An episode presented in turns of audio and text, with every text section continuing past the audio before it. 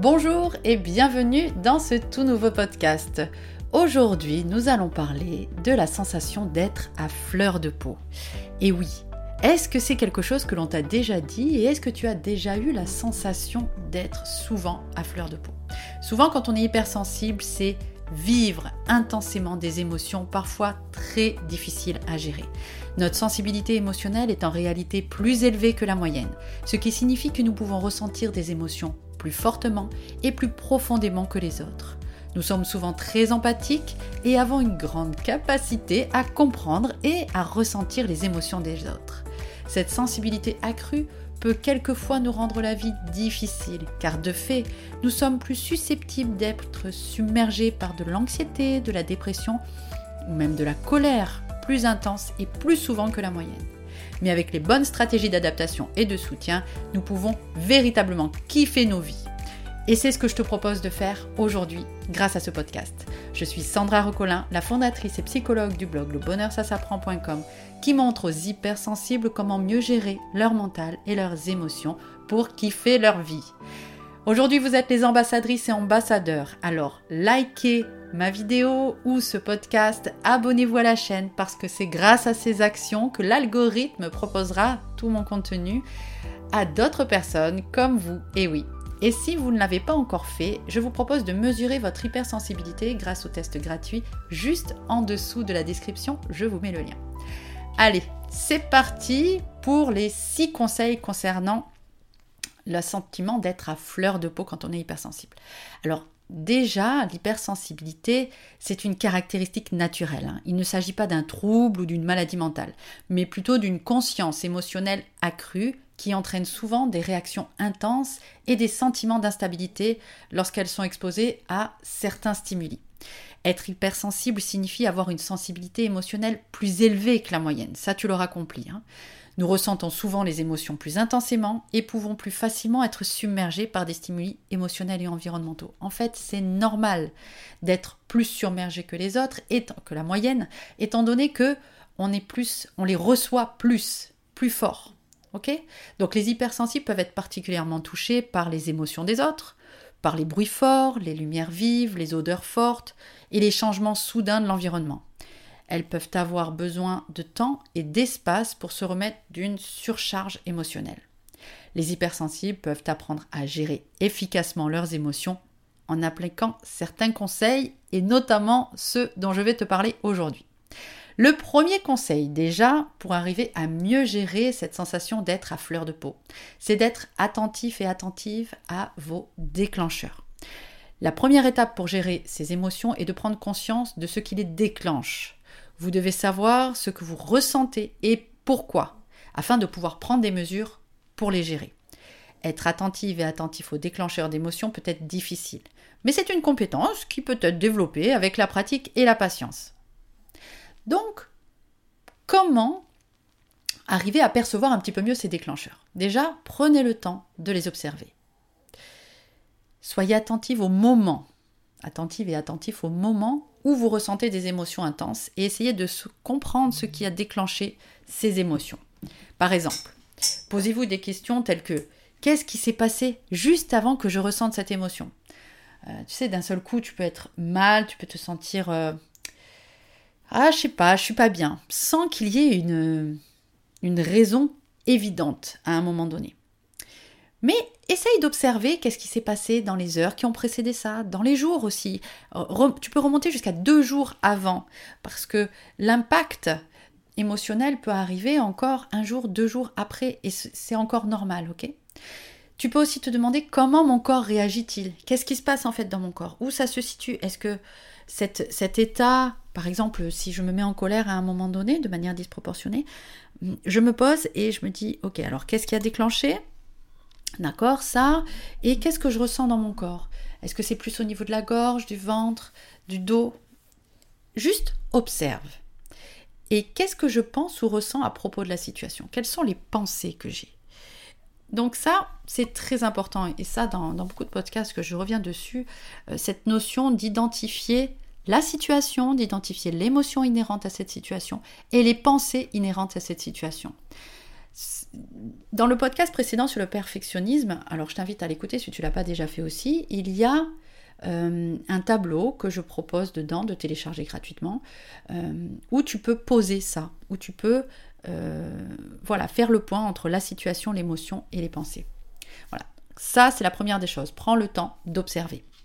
La deuxième chose pour euh, être attentive au déclencheur, attentive et attentif au déclencheur, ça va être aussi de pratiquer la méditation. Ça, je le dirai jamais assez. Hein. parce que la méditation peut aider à développer la conscience de soi et à être attentif au déclencheur émotionnel. Donc prendre quelques minutes chaque jour pour s'asseoir dans un endroit calme et tranquille, fermer les yeux et se concentrer sur la respiration. C'est tout simple, c'est ça méditer. Hein. Euh, ça va te permettre d'être plus vigilante, non pas au danger, non pas à l'anxiété, mais à toi, d'être plus consciente et conscient de toi. Si tu ne sais pas du tout pratiquer la méditation, juste en dessous, il y a un lien euh, pour euh, télécharger un kit gratuit aussi pour euh, t'apprendre en fait, pour juste découvrir la méditation. Il y a des méditations très simples dedans que tu vas pouvoir aborder avec tranquillité quoi. Donc voilà, n'hésite pas, c'est le kit Stop Agitation qui est juste en dessous et c'est gratuit. Ce que je te propose de faire aussi pour identifier les déclencheurs, ça va être d'utiliser un journal, de prendre le temps d'écrire tes pensées et tes émotions dans le journal. C'est ce qui revient à ce que je te disais tout à l'heure, le tableau de Beck. Euh, cela euh, va pouvoir t'aider à comprendre les schémas de pensée hein, et les déclencheurs émotionnels. Tu peux aussi faire attention à ton corps. Ton corps peut t'aider à identifier des signes subtils euh, que euh, tu es en train de ressentir et euh, qui va t'indiquer la nature de tes émotions. Sois attentive et attentif aux sensations physiques, la tension musculaire, les battements cardiaques accélérés, la respiration rapide et superficielle. Des fois, juste le simple fait d'identifier ça, on n'est pas dans l'interprétation, dans l'analyse, pourquoi je ressens ça, ta ta ta ta. Non, juste qu'est-ce que j'ai? Qu'est-ce qui est en train de se passer en moi? Ok? Là, on en est juste là. Hein, au, niveau du podcast, le conseil 1, c'est juste ça, observer. Et puis aussi, tu peux faire appel à un ami de confiance, de demander à un ami de t'aider à être attentif et attentif au déclencheur en discutant de, tes expériences et de tes réactions émotionnelles avec lui ou avec elle. Alors si tu as un chéri ou une chérie bienveillante, ah ben il sera ravi de t'aider, ok?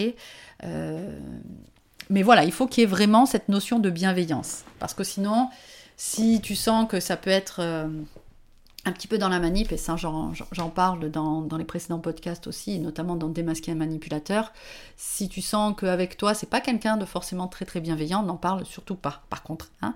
Il faut vraiment que ce soit avec quelqu'un de bienveillant avec toi. Le conseil numéro 2, ça va être d'identifier tes émotions. Pour identifier ces émotions, il est important de pratiquer une forme d'auto-observation et de réflexion sur soi-même. Donc ça revient sur le point 1, mais là spécifique à tes émotions, non pas au déclencheur de tes émotions, mais à tes émotions. Donc prends le temps de, t'arrêter et de te concentrer sur ton ressenti émotionnel. Et essaye de nommer ton émotion. Euh, est-ce que c'est de la colère De la tristesse? Tu sais, il y a six émotions de base. Colère, tristesse, peur, joie, euh, dégoût et surprise si tu as vu le dessin animé vice-versa, euh, tu verras que... Alors, il n'y a pas surprise, mais qu'il y a toutes les autres. C'est tout simplement parce que ce sont les six émotions de base. Hein. Ils n'ont pas mis la surprise, je ne sais pas trop pourquoi, je pense que c'était certainement difficile à, mettre en place, mais... Et puis parce que c'est pas une émotion à proprement parler, la surprise. Quand tu es surprise, ça vient augmenter... Surprise ou surpris, ça vient augmenter l'émotion qui est avec. C'est-à-dire que si tu as peur... Euh, voilà, tu peux, tu peux avoir peur, mais si on te surprend, bah, t'es dans la terreur, tu vois, ça augmente l'intensité de l'émotion. Si c'est de la joie, mais qu'en plus c'était euh, par exemple un anniversaire surprise dont tu te doutais pas et que d'un seul coup t'as tout le monde qui est là, c'est une joie mais qui est exacerbée qui est énorme. Parce que la surprise, l'effet de surprise fait que ça vient augmenter l'émotion. ok?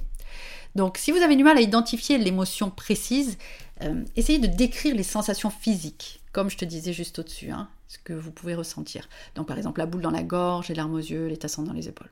Si tu as du mal à nommer tes émotions avec précision, parce que souvent c'est compliqué, juste en dessous je te mets le lien euh, d'une liste d'émotions, alors les six émotions de base, et avec, euh, comment dire, plusieurs mots euh, afférents à cette émotion. Par exemple, si c'est de la joie, ça peut être, euh, tu peux te dire que c'est agréable, euh, que tu es amusé, que tu es charmé, captivé, comblé, confiante, contente, de bonne humeur. Voilà, c'est autant de mots qui vont te permettre de nuancer l'émotion que tu ressens. la colère, ça peut être agacé, contrarié, crispé, de mauvaise humeur, enragé, en colère, énervé, exaspéré, excédé, fâché, frustré tu vois, il y, a vraiment beaucoup, beaucoup de termes qui peuvent définir une émotion. Et c'est important de, développer son champ lexical par rapport aux émotions parce que ça nous permet de les nuancer et de, mieux les exprimer. Et enfin, euh, par rapport aux émotions, ça va être de mesurer euh, l'intensité émotionnelle. Alors cette pratique est très simple et redoutablement efficace. Il te suffit de mesurer sur une échelle de 1 à 10 l'intensité de ton émotion. 1, l'émotion très faible, 10. L'émotion est insupportable. Cela va vous permettre d'évaluer et de comparer vos émotions d'une situation à une autre en vous donnant des repères. Donc ça, si tu le notes dans ton journal ou sur le tableau de bec dont je t'ai parlé, euh, ben, ça va être puissant parce que tu vas pouvoir voir comment ton niveau d'émotion euh, va changer. Quel type d'émotion tu ressens par rapport à telle situation? Et donc ça, ça va te permettre de véritablement voir euh, l'évolution émotionnelle que tu as et t'aider à canaliser aussi à certains moments. Le conseil numéro 3, ça va être d'exprimer tes émotions.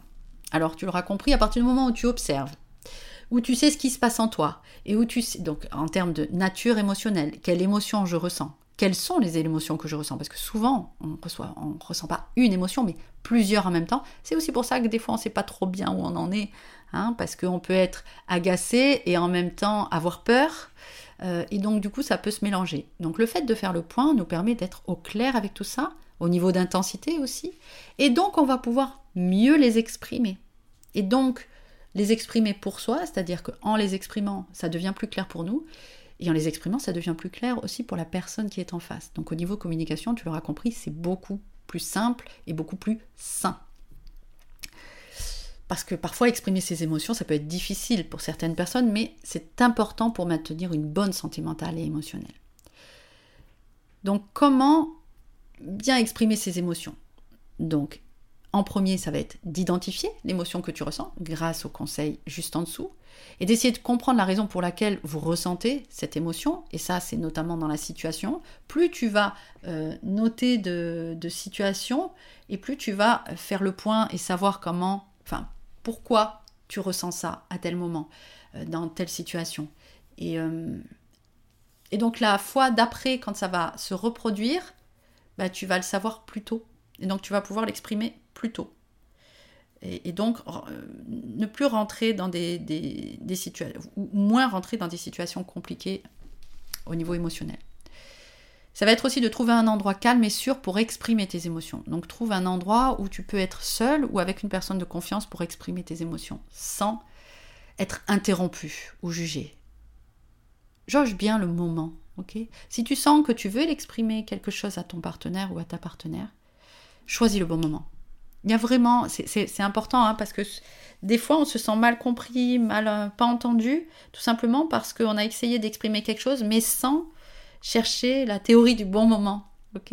Sans euh, chercher euh, le bon moment pour, exprimer les choses, le bon moment pour soi, c'est-à-dire je ne suis plus en émotion chaude, je ne suis plus en train de ressentir cette émotion qui me fait mal, donc forcément je vais l'exprimer mieux, hein, si c'est une émotion dite froide, donc après coup, pour ça que souvent dans les thérapies de couple, euh, ce qui est préconisé, en tout cas, enfin moi ce que je préconise dans les thérapies de couple, ça va être ça en premier hein, au niveau des conflits. Dès qu'il y a conflit, ça veut dire que et, que les deux personnes sont énervées, ça veut dire que les deux personnes sont en émotion chaude, et c'est vraiment pas le moment d'en parler en fait. C'est vraiment pas le moment de d'exprimer ce qu'on en ressent parce que ça va être exacerbé. Ok, donc la meilleure des façons de gérer ça, de gérer les conflits, notamment dans le couple, euh, ça va être si les deux ont une émotion, ok. On est d'accord, toi et moi, là on est en émotion chaude, euh, on va faire autre chose. Et puis quand on sera redescendu, on en parlera à froid. Hein. cette expression-là, c'est ça, c'est à froid, c'est en émotion froide. Donc à un moment donné où moi-même, je me suis révélé à moi-même les émotions que j'avais grâce à à ce que je viens de te dire hein, et, à tout ce podcast-là. Moi-même, je sais ce qui se passe en moi, je sais même potentiellement d'où ça vient, et, euh, eh ben, je vais attendre que toi aussi, ce soit OK pour toi, que toi aussi tu sois redescendu et que toi aussi tu aies fait un petit peu l'analyse de ce qui se passe en fait. Parce que là maintenant on va pouvoir parler concrètement et de manière positive, enfin de manière positive en tout cas, de manière euh, saine, ok, et qui va nous faire avancer.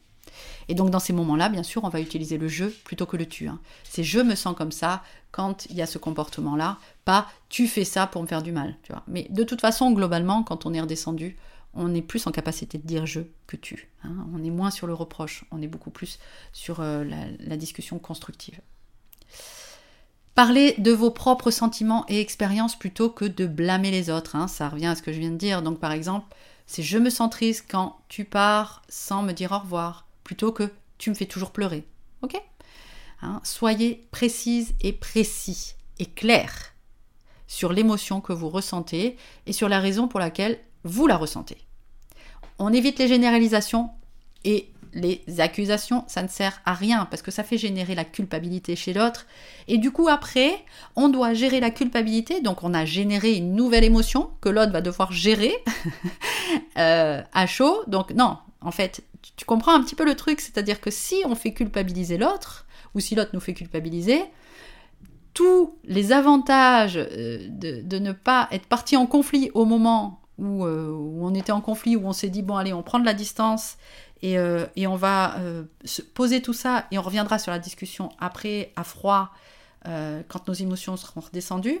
Si d'un seul coup, quand on rediscute, on dit tu, on accuse, on dit que ça va pas et que c'est l'autre, c'est à cause de l'autre, on régénère une émotion chaude. Donc il va falloir de nouveau reprendre de l'espace pour pouvoir gérer. Tu vois? Voilà. Je ne sais pas si je suis bien claire dans ce que je dis là, mais mais voilà, c'est le but du jeu, c'est vraiment de ne pas faire culpabiliser l'autre. C'est on est responsable de nos propres émotions, d'accord? Et après, on est responsable aussi de, du comportement que l'on pose derrière par rapport à cette émotion-là. Mais de toute façon, je reviendrai sur ça dans d'autres podcasts encore.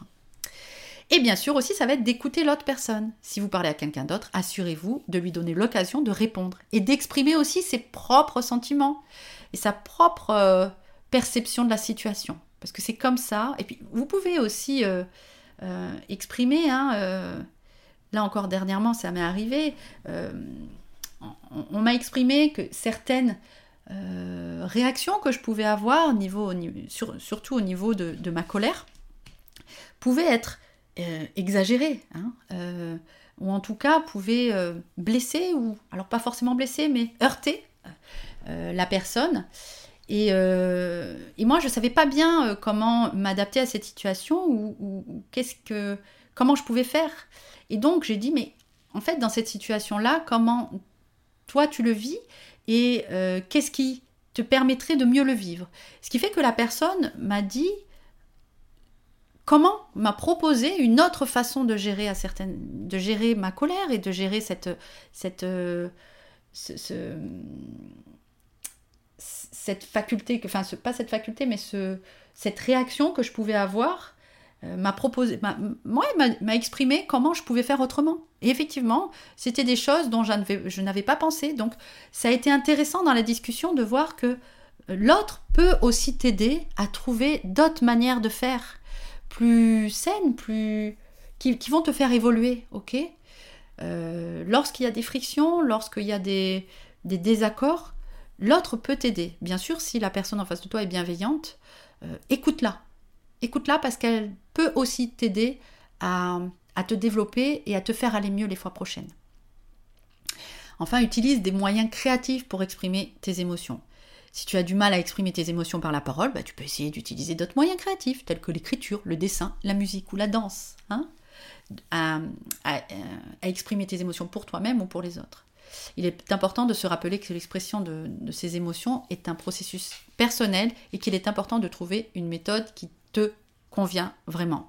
Si par exemple c'est difficile pour toi euh, lors d'un conflit dans le couple d'exprimer clairement ce que tu ressens, ben, n'hésite pas à te saisir ben, des textos, des mails, d'un post-it, de, voilà, de support. Hein on n'est pas obligé d'exprimer toujours à l'oral, surtout si on n'est pas confortable avec ça. Le conseil numéro 4, c'est bah, d'essayer la méditation. Hein, je reviens là-dessus. La méditation est considérée comme l'un des moyens utiles et d'un des meilleurs moyens, même j'ai envie de dire, pour gérer ses émotions, car elle permet de développer une plus grande conscience de soi et son environnement. En méditant, on prend le temps de se concentrer sur le moment présent, d'observer ses pensées, ses émotions, sans, les juger, ni s'y accrocher. Bah, tu comprends que c'est magique en fait. Hein. Et si vous avez besoin d'être vraiment convaincu, voici quelques raisons. Alors attends, parce que là j'ai mon chien qui tu entends les petits clac, clac, clac, clac, clac Je sais pas si ça va s'entendre au podcast, ça y est, elle est partie. donc, juste en dessous, donc là, maintenant, je vais te parler de quelques raisons pour lesquelles la méditation est un excellent outil pour gérer ses émotions. Déjà, la méditation permet de réduire le stress. En réduisant le stress, la méditation peut aider à réguler les émotions, ok? Au niveau de leur intensité, notamment l'anxiété, la colère, la tristesse.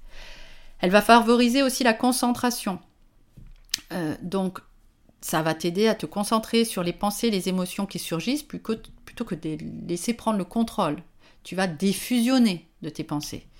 Et donc du coup, tu vas moins y croire, moins y adhérer. La médiation aide aussi à développer l'empathie et la compassion. Alors même si en tant qu'hypersensible, on est déjà très empathe et très compatissant, hein, on peut développer une plus grande conscience de soi et des autres, ce qui peut aider à mieux comprendre les émotions des autres et à développer une plus grande empathie. Alors l'empathie non pas pour nous faire souffrir, mais pour mieux comprendre l'articulation de la pensée de l'autre. Et c'est en comprenant que euh, on réagit moins. Quand on comprend une situation, euh, on, peut déjà moins la prendre personnellement. On peut un petit peu nous-mêmes se distancier des choses et se dire ok bah c'est pas c'est pas euh, c'est pas de ma faute. Donc tu vois la culpabilité, on peut déjà aussi mieux la gérer. La méditation permet de mieux gérer les émotions en les observant. En méditant, on apprend à observer ses émotions plutôt que de les juger et de s'y accrocher. Cela peut nous aider à, développer une plus grande capacité à gérer ses émotions sans nous laisser submerger. Et enfin, elle nous aide à développer une plus grande clarté d'esprit. Et oui, parce que comme on voit nos pensées et on, on diffusionne, comme on voit nos émotions, qu'on les accueille, les accueillir, cela ne veut pas dire les alimenter, ok? Euh, quand on est en colère, on accueille qu'on est en colère, mais on n'est pas obligé de, donner à manger à cette colère. Ok, c'est juste ok, colère, tu es là. Je vois pourquoi tu es là. Je ressens que tu es là. Ok, je t'accueille. C'est ok. Je, vois que j'ai des limites à poser. Quelles sont les limites que je dois poser hein? Euh, ça veut pas dire j'alimente, oui, j'ai vraiment raison, et c'est pas normal, et, pas normal ce que la personne a fait, et ça va pas, et là. Non, c'est pas, c'est pas ça la nature. Ça, ça voudrait dire alimenter la colère. Non, c'est ok, il y a la colère, ça veut dire qu'il y a une limite qui est pas, qui pas ok. Donc, euh, bah, dans cette situation-là, quelle limite j'ai la sensation d'avoir euh, dépassé ou que l'autre personne a dépassé? Si tu as besoin, encore une fois, découvre juste en dessous la méditation grâce au kit offert. C'est totalement gratuit et au moins tu vas pouvoir un petit peu euh, bah, découvrir ce qu'est la méditation. Et enfin, le conseil, enfin, enfin non, parce que c'est l'avant-dernier conseil, euh, ça va être de dormir et de suffisamment et de manger bien. Alors oui, c'est basique, hein. Mais le sommeil, c'est essentiel pour réguler les émotions. Et je pense que tu l'auras euh, clairement vu, mais les jours où tu as mal dormi, clairement, c'est pas des bonnes journées. Hein. et puis alors, si tu as mal dormi euh, pendant plusieurs nuits, voilà quoi, c'est compliqué. Parce qu'une bonne nuit de sommeil permet au corps de réguler les hormones liées aux émotions telles que le cortisol et la sérotonine. Donc un manque de sommeil peut perturber l'équilibre hormonal et donc affecter négativement l'humeur. Hein. On pose le pied, ça y est, c'est le, pied gauche, ça va pas. Tout simplement parce que le sommeil c'est très très important. Le sommeil va améliorer la concentration et la prise de décision. Donc un manque de sommeil peut rendre difficile la concentration, la prise de décision, la résolution de problèmes, ce qui peut augmenter le stress aussi et les émotions négatives. Pareil, l'alimentation affecte l'humeur. Une alimentation équilibrée et saine peut aider à maintenir un niveau d'énergie stable et à éviter les fluctuations d'humeur associées à la consommation de sucre et aux aliments transformés. Les carences nutritionnelles peuvent affecter l'humeur aussi, hein, notamment les, les manques en, en, nutriments essentiels, en vitamine B, D, donc peuvent avoir aussi un impact sur l'humeur et sur la santé mentale. Et une alimentation équilibrée peut nous aider à réduire le stress parce que des aliments riches en, en antioxydants, et des nutriments peuvent aider à réduire l'inflammation et le stress oxydatif, qui peuvent augmenter les émotions négatives. Donc voilà, ça c'est pareil, hein. euh, ça fait partie d'une hygiène euh, globale si déjà tu fais pas gaffe à ton sommeil, si tu fais pas du tout gaffe à ton alimentation, passe par là aussi. Vraiment, c'est important. Qui t'a pas regardé le film, hein, prends-toi un bouquin le soir plutôt que de regarder le film. N'hésite pas aussi à te coucher plus tôt, 9h30, 10h. Il n'y a, a, pas de mal à ça, c'est ok. Euh, et, au niveau de l'alimentation, euh, voilà, évite. toujours pareil, hein, c'est, on va nous le dire ça, mais, mais ça, vraiment. Observe. Voilà, je reviens au numéro 1, au conseil numéro 1. Observe les déclencheurs. Parce que tant, un des déclencheurs, ça peut être le, manque de sommeil. Et un autre déclencheur, ça peut être aussi que ça fait 3-4 jours que tu manges mal, que tu t'alimentes mal, et bien peut-être que le cinquième jour, en fait, tes humeurs, ben, c'est plus compliqué. Voilà, ce sera normal et ce serait peut-être juste dû à ton alimentation et à ton sommeil. Et si tu es hypersensible, bah, tu es aussi hypersensible à ça, plus qu'un autre ou qu'une autre. ok? Le conseil numéro 6, donc le dernier conseil, bah, ça va être de faire de l'exercice aussi régulièrement. Hein. Euh, c'est un excellent moyen de gérer ses émotions. Donc l'exercice physique, pourquoi? C'est excellent aussi parce que ça libère les endorphines. Et euh, ça peut stimuler donc la sécrétion de certaines hormones et donc améliorer l'humeur et réduire les émotions négatives. Donc tu vois comment un meilleur sommeil, meilleure alimentation, ça va augmenter euh, tes émotions positives, réduire tes émotions négatives. Et pareil au niveau de l'exercice, hein, le fait de sécréter certaines hormones. Le sommeil, ça va te permettre de sécréter moins de, de cortisol et plus de sérotonine l'exercice plus d'endorphine. Donc toutes ces hormones-là vont travailler ensemble pour te faire générer des émotions positives et éviter les émotions négatives. Et là, on ne parle même pas des situations que tu es en train de vivre. Hein. On parle juste du neutre en fait. Juste de, de ce qui se passe physiologiquement et pas du tout de ce qui se passe dans ta vie. Déjà, euh, en faisant euh, attention à ton sommeil, à ton alimentation et en faisant de l'exercice, euh, tu pars mieux face à certaines situations que si tu fais pas attention à tout ça. L'exercice physique va améliorer aussi la confiance en toi et l'estime de toi, ce qui peut aider à mieux gérer encore tes émotions et lié à l'insécurité et au doute de soi. Ça va aussi favoriser la relaxation parce que certaines formes d'exercice comme le yoga ou la méditation en mouvement euh, peut aider à favoriser la relaxation et réduire l'anxiété. Et enfin, l'exercice physique peut aider à mieux dormir. là, tu vois, ça, ça s'entraide parce que faire de l'exercice physique peut aider à améliorer aussi la qualité du sommeil, ce qui peut aider à mieux gérer les émotions négatives liées à la fatigue et au manque d'énergie. Ok, donc tu vois, globalement, euh, ces six conseils-là, c'est vraiment, tu as des conseils qui sont de l'ordre euh, basique tous les jours, de, ta, ton hygiène euh, alimentaire, de ton hygiène au niveau du sommeil, de ton hygiène au niveau du physique, et aussi de tout ce qui est en rapport avec les situations que tu vas vivre. Donc, pour résumer, voici les bénéfices d'appliquer ces six conseils essentiels. Ça va être la réduction du stress, l'amélioration des relations, la meilleure estime de soi, des réductions aussi, la réduction des comportements compulsifs, parce que parfois les personnes hypersensibles aussi peuvent euh, recourir à des comportements compulsifs tels que euh, le fait de manger, le fait aussi de penser trop ou à la procrastination hein, pour éviter de faire face à certaines émotions. Il va y avoir aussi la cigarette, il, va, y, a, plein de comportements de compensation compulsifs qui sont là pour réduire euh, l'impact et l'intensité des émotions que l'on ressent. Et les hommes et les femmes, on n'est pas égal par rapport à ça. C'est-à-dire qu'une femme hypersensible, elle va parfois avoir plus recours à des comportements compulsifs alimentaires, là où l'homme, ça va être plus des comportements compulsifs à la cigarette, tu vois. Euh, mais ou alors ça peut être l'inverse aussi, hein, ou, les deux. mais c'est toujours cette notion-là de gestion émotionnelle. Comment j'apprends à gérer mes émotions et donc globalement, ces six conseils vont te permettre aussi une meilleure santé mentale. Voilà, donc en résumé, l'apprentissage de la gestion des émotions pourra t'aider à notamment, si tu es hypersensible, à améliorer la qualité de ta vie et ton bien-être émotionnel et mental. Voilà, ben vous retrouverez les notes de ce podcast qui arrive à sa fin dans l'article euh, être à fleur de peau. Euh, attends, c'est quoi? C'est être à fleur de peau, les 6 conseils pour mieux gérer ses émotions. Qui se trouve sur mon blog lebonheursasapprend.com. Mais je te mets le lien juste en dessous dans la description. N'hésite pas aussi à me dire en commentaire si, cette, si ce podcast t'a parlé et à t'abonner à la chaîne. Et on se retrouve très vite pour un prochain podcast où je te parlerai des relations toxiques et comment les éviter, notamment quand on est hypersensible. Voilà, je te fais des bisous, bye bye